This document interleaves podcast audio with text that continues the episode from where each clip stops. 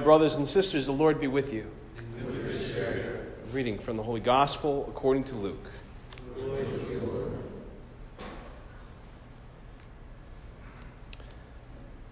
Tax collectors and sinners were all drawing near to listen to Jesus, but the Pharisees and scribes began to complain, saying, This man welcomes sinners and eats with them. So to them, Jesus addressed this parable. A man had two sons, and the younger son said to his father, Father, give me the share of your estate that should come to me. So the father divided the property between them. After a few days, the younger son collected all his belongings and set off to a distant country, where he squandered his inheritance on the life of dissipation. When he had freely spent everything, a severe famine struck that country, and he found himself in dire need.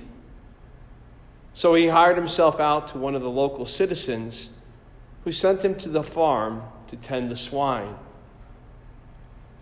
And he longed to eat his fill of the pods on which the swine fed, but nobody gave him any.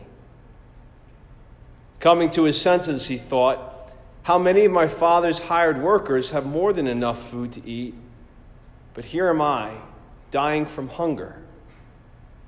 I shall get up and go to my father, and I shall say to him, Father, I have sinned against heaven and against you. I no longer deserve to be called your son. Treat me as you would treat one of your hired workers. So he got up and went back to his father. While he was still a long way off, his father caught sight of him and was filled with compassion. He ran to his son, embraced him, and kissed him. His son said to him, Father, I've sinned against heaven and against you. I no longer deserve to be called your son. But his father ordered his servants, Quickly, bring the finest robe and put it on him. Put a ring on his finger and sandals on his feet. Take the fattened calf and slaughter it. Then let us celebrate with a feast, because this son of mine was dead and has come to life again. He was lost and has been found. Then the celebration began. Now, the older son had been out in the field, and on his way back, as he neared the house, he heard the sound of music and dancing. He called one of the servants and asked what this might mean. The servant said to him, Your brother has returned, and your father has slaughtered the fattened calf, because he has him back safe and sound.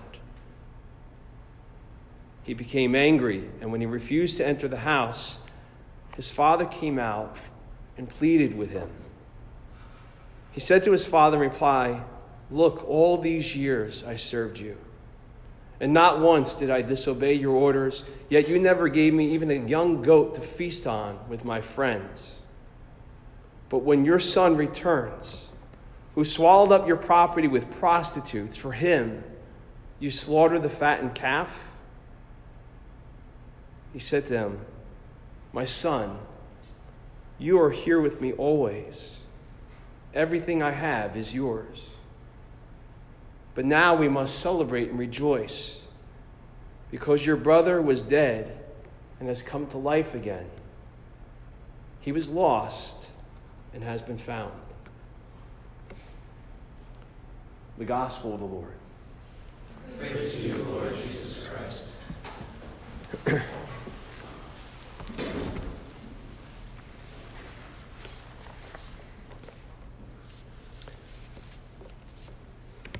of all the new trends that have evolved in recent years, the whole phenomenon of taking selfies is really something that, I don't know, it's, it's still kind of hard to figure out. The act of taking a picture of yourself on your smartphone, wherever you find yourself, and then sharing it with the world, primarily on social media, is obviously something new. And it's kind of bizarre and it's kind of weird, even more so when I find myself doing it. So, But did you know that it has turned into something that's actually becoming dangerous? For example, on Friday, there was an article online that said, Dumb tourists risk their lives with selfies with hippo. Couple things. First of all, I love that headline. They don't even try to bother to be like professional or neutral or sober about anything anymore. We're going full throttle with an opinion, attention grabbing headline saying dumb. And secondly, the headline works because, of course, I clicked the headline because I wanted to see it. And even better, it wasn't a story, it wasn't like a written story, it was actually a video of the incident. So there you see the dumb tourists are getting closer and closer, taking pictures with this enormous creature who does look, I don't know, pretty docile, but the captions on the screen keep warning they're not. You hear tour guides screaming at people to get away from it. I'll be honest, nothing happened though. I mean, the hippo looked up, he looked slightly perturbed. People got shouting at each other, and then the video ended. It was very, very anticlimactic. So, of course, now you know what happens next. The internet's scary, and it finds all kinds of similar stories that they think the internet wants me to see. So, all these suggestions are popping up. Bear mauls man as rescue workers desperately try to help. No, I'm looking for selfies that are dangerous. Okay. Woman scares moose. Next. Uh, angry elephant tosses tourist raft. Slightly curious, but no, pass. Um, woman mauled by jaguar while taking a selfie. Jackpot. Okay, so now I'm back on track. You got me curious again. I got to see this. Here's a story about a woman who had a, a, jumped a barrier at a zoo. She wanted to get close to taking a selfie with a jaguar, and the jaguar clawed the woman's arm off. She lived to tell about it, and there wasn't a video, sorry. Um, and then she apologized to the zoo while saying that they really should make the barriers bigger to prevent future incidents. What? Yeah, exactly. Why don't you read the signs of saying keep away and don't climb over the fence? But that's just me. Anyway.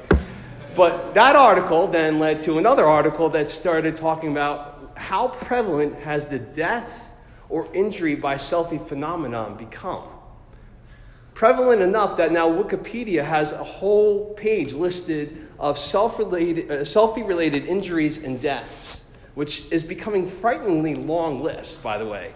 And of course, I had to see that as well. They have a running list from 2011, which has over 200 different citations and stories just so far. And yes, stories where people fell over cliffs, crashed airplanes, burned to death because they got too close to an oven as they're taking these stupid pictures of themselves. So perhaps this is becoming a bit of a problem. Some people are, are so obsessed with themselves and what they want that they'll do whatever they want, ignoring warnings, putting themselves in harm's way, putting others at risk, all for that all important selfie. Now, taking selfies might be new, but that mentality, that thought process, the, the obsessions, the extremes that people can sometimes make in pursuit of attaining whatever self focused desire, their disregard for anything or anyone around them in that pursuit, that isn't new. And that's very dangerous as well. And that's something that came to mind with tonight's gospel. Even though it's called the, the prodigal son, when you really think about it, that's really only one part, and that's only one character of one of the most beautiful stories in the Gospels. All the other elements and characters could really easily be at the focus of the story, and you can really get lost in thought and meditation on all of them. For example, there's never a time that I'm not moved when I think about that part of the story where the prodigal son finally wakes up and he's making that return trip home, and we hear while he's still a long way off the father caught sight of him and is filled with compassion, and he ran to his son. And the realization that that's how God the Father is that no, he's not inside the house stewing and angry and just waiting for the son to come begging on his hands and knees, desperate for a second chance.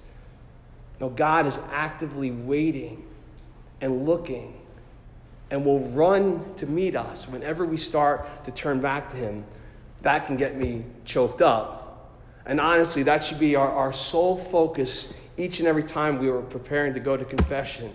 When we go to confession, we're remembering all the, the crappy things that we've done and we're filled with shame and sadness over. God the Father is looking and waiting for us and is so overjoyed that he runs out to meet us. And as much as I love that scene and that part of the story, what really hit me, though, rereading this passage this time, though, is how awful both of the brothers in this story are. That both of them are suffering from selfie related injuries, where they're solely focused on themselves and their wants and their desires at the expense of any and everyone. Brother number one wants to be where their actions at giving into all the temptations and the obsessions of the world, and he's willing to trade all that he has in his life a loving family, a loving home, a father who's given him everything and still loves him enough to freely let him go to pursue these empty hopes and empty promises. In fact, what the ingrate is actually saying and asking for his inheritance is that he can't wait for his father to be dead to get his money, and so he can go off on his own and do his own thing. So he asked the old man, Can he cash out now? Selfie derangement syndrome, indeed. And when we hear, though, this, this lavish reconciliation and restoration that he receives, brother n- number two is almost, almost often thought of as an afterthought. You hear that he's kind of miffed. he doesn't even call the guy his brother anymore. Look at what he says to his dad it's your son. But in all of that, though, you get even bigger glimpse of what was going on in his heart. He's obviously been thinking that with brother one out of the way, now for sure he's the favorite son. He should be getting treated better. He should be getting the bigger party. He should get the goat and the calf. He should get the bigger recognition.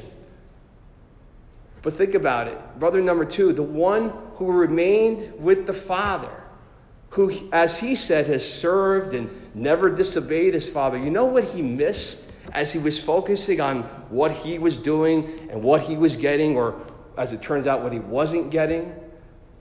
He never recognized and he didn't care and he didn't even notice that his father was brokenhearted, that the other son was gone. Selfie derangement syndrome again.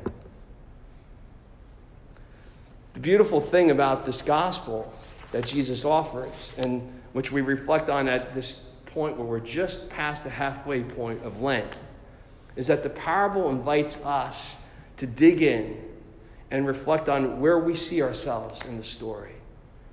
Whether we're someone who feels a bit distant, that maybe we made some choices, maybe we made some decisions Maybe we felt far away and we're just slowly making our way in the door here, and you feel like you can more relate to the younger son.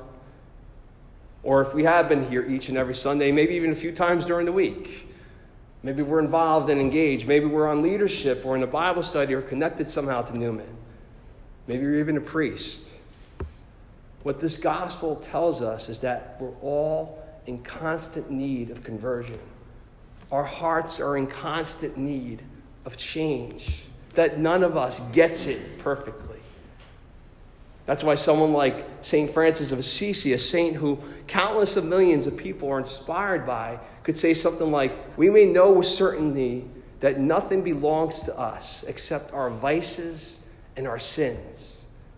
He wasn't being self deprecating, he was being sincere and self aware because Francis knew that he needed constant conversion and constant change. He knew that Jesus could bring that about in his heart the more and more honest he was with himself. And the same is true for all of us as well. In our day and age, the, the number of selfie related injuries and deaths on a spiritual level is almost at a, a crisis level. We can easily succumb to temptations that appeal to our, our self centered and selfish impulses that want to lure us away from the Father's house. And we can just as easily notice others who've done such and become oblivious of the sadness in the Father's house for those who are lost, as we become lost ourselves, as we're judgmental or condemning others. Jesus reveals the Father's greatest hope and wish that He wants all of us, each and every one of us. Jesus shows us the face of the Father who looks and waits for the younger son to come back. The Father who begs with the hardened, cold hearted brother to come back and to rejoice with him. May we bring joy to him simply by, by recognizing that he does wait for us, that he longs for us to come home, to be with him always, to enjoy all that the Father has given us, and come to the fullness of life that he offers us.